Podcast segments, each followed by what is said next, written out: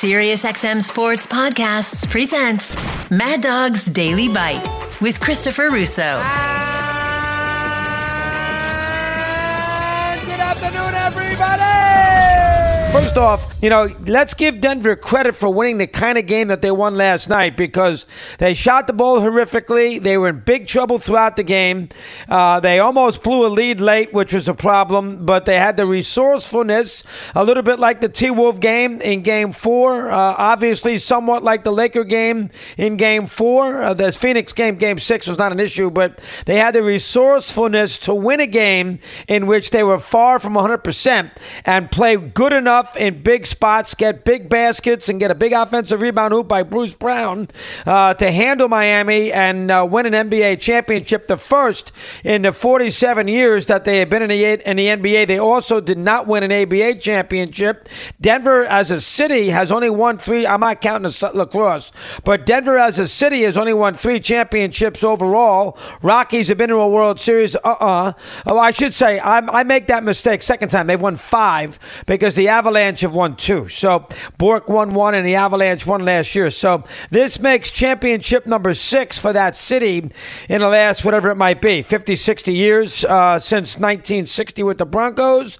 Avalanche get there a little later, obviously. The Rockies in 93. And the Nuggets, who have been there a long time, the Nuggets were there, you know, after the Broncos, the Nuggets were the second team in. Old ABA, Thompson, Bobby uh, Jones, and Issel. We've talked about that net series a lot in 76 with Larry Brown.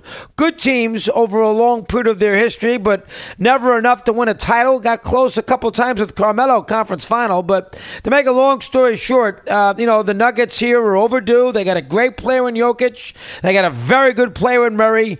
They pieced it together properly with the role players. Uh, you know, had the one seed, which is a huge help in the NBA West. They didn't have to play the Lakers in round one. They had the T Wolves, who they handled, got their foot wet, got their feet wet, so to speak, got themselves implemented and orchestrated into the into the uh, tournament, and away we go. And last night again was not a pretty night by any stretch of the imagination. They shot the ball. I think it was 37 percent. I'll give you the statistics right now if you're interested. They shot the ball very very poorly in this game. Uh, they did not do a very very good job under any circumstances from an offensive standpoint. They missed a million free throws, which you never like to see. They missed a ton of them, which was another problem. They only scored 94 points, and Denver in this game last night from a box score standpoint, if you look at it in a real ugly game, uh, it was uh, unbelievably hard. Uh, you know, they were five for 28 from three. Again, they missed a million free throws. They shot the ball 45% overall, which is not the worst thing. But from the free throw land um, and from the um, three point land, they were a mess. And then from the uh, from free throw scenario, they were 13 of 23, and yet they still somehow won the game. They won it because of pluckiness. It was a game that was incredibly scrappy, hard fought. I mean, a lot of calls that were not made, a lot of whistles that were not blown. The one I thought they would overturn, they didn't on the uh, Butler foul there late, and he made the three free throws at 89 85.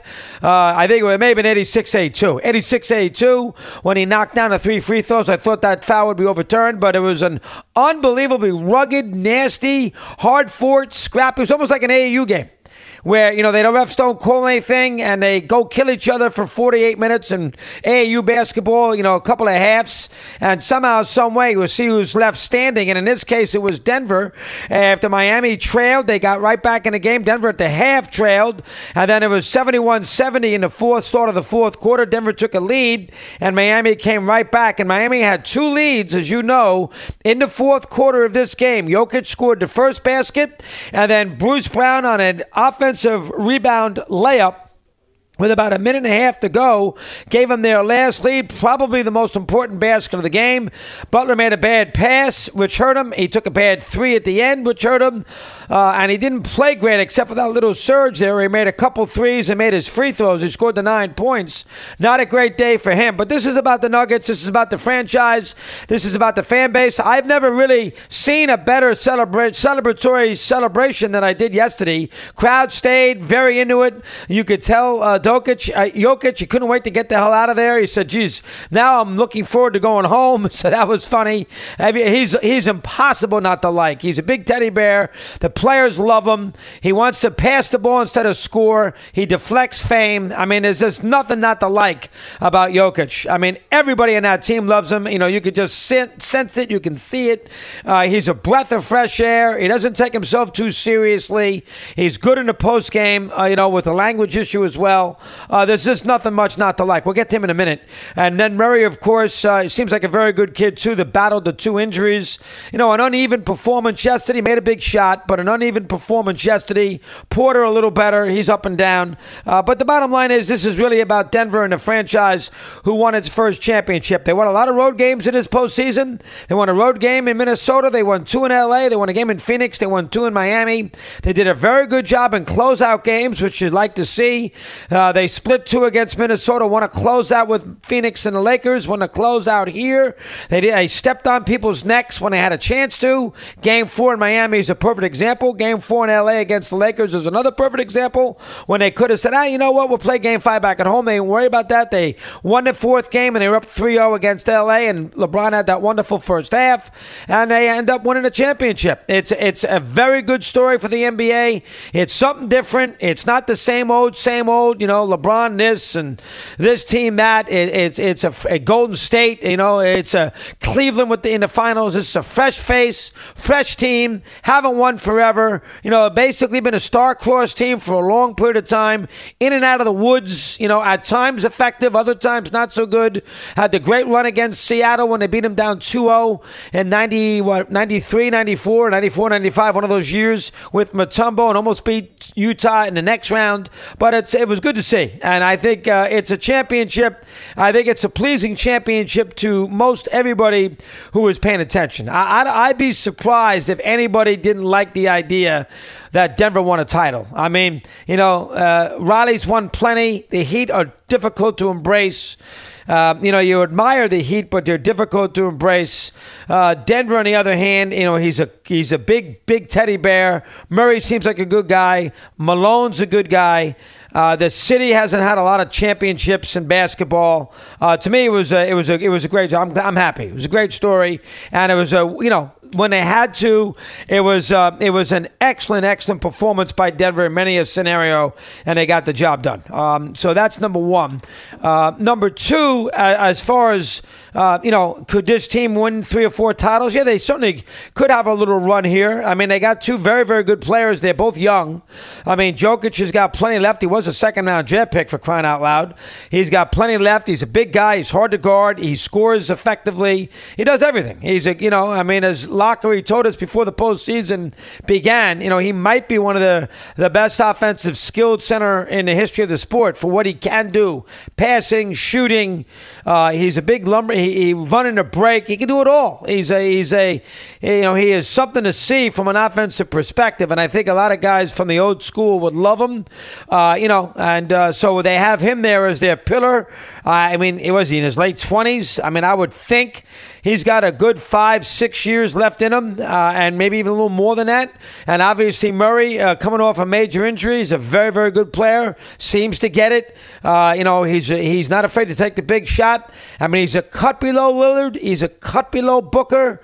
He's not on that level, but he's obviously on a good enough level uh, to be a good wingman to a championship team, to a twosome. And you got to have a twosome in the NBA. I mean, that's all there is to it.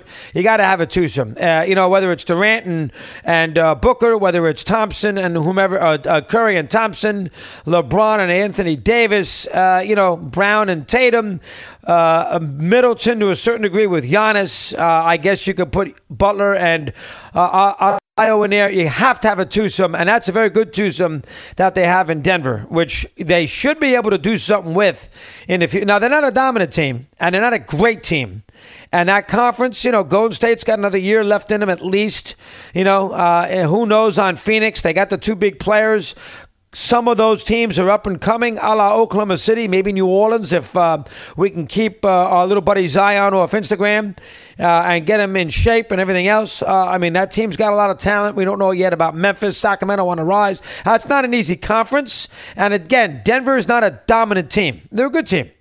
You know, they're not one of those dominant championship teams that you see there, you know, sort of hanging around for a long period of time. I mean, you know, I think they'll be in the mix for the, uh, you know, for the immediate future, but, you know, they're not a lock to go out there and win, you know, multiple championships. They're going to have a chance. They're going to be in the conversation, but I, I, are they the clear cut favorite as we uh, begin next year? I'm not sure if I'd say that uh, with Denver. Um, but, I mean, they're going to have a chance. Uh, as long as Jokic is there, he's the best player in the league, uh, you know, they're going to have a chance. But they are not the 86 Celtics, okay? They are not the, uh, you know, they're not the 87 Lakers. I mean, you know, they're not Russell's Boston's team.